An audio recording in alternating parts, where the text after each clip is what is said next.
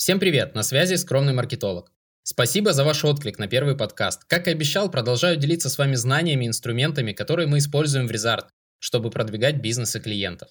Сегодня расскажу о портретах целевой аудитории. Многие компании уже включают описание целевой аудитории в стратегии, но детально этот аспект прорабатывают лишь единицы. Как показывает практика нашего агентства, именно они делают серьезный рывок вперед, становятся лидерами своей ниши. Они элементарно лучше знают своих клиентов, лучше знают, как удовлетворить их запросы, лучше знают, что и когда им предлагать. Портрет клиента – это некий профайл, анкета, в которой указано все, что только возможно про клиента. И невозможное, кстати, тоже. Как живет, что ест, куда ходит, где считает, чего боится, чего жаждет. Чтобы составить такой портрет или аватар, нужно задать массу вопросов разным сегментам целевой аудитории. Это может быть онлайн-анкета, интервью, разведка у конкурентов и прочие инструменты.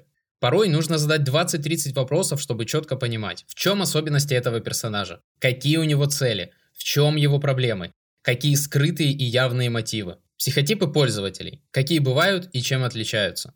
Есть десятки вариаций, градаций разных схем, по которым разбирают психотипы. Мы в Резарт придерживаемся концепции четырех ключевых психотипов и учитываем их в разработке маркетинг-систем. Психотип первый – логические. Им нужны четкие и понятные описания предложений. Они детально изучают подписи, фотографии и нюансы. Особенно внимание уделяют грамотности, дизайну, порядку. Для них отлично срабатывают блоки типа вопрос-ответ.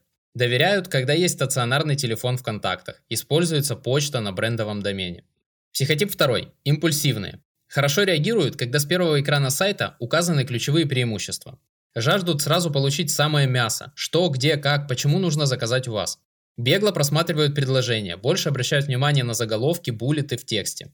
Для них лучше использовать большие яркие кнопки, заметные призывы. Не любят длинные и сложные формы, идеально заказать в один клик, перезвонить. Их здорово подкупает все, что создает вау-эффект.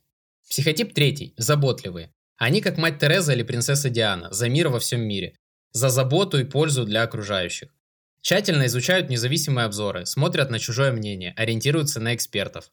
Верят в различные награды, сертификаты качества, лицензии и прочие подтверждающие документы.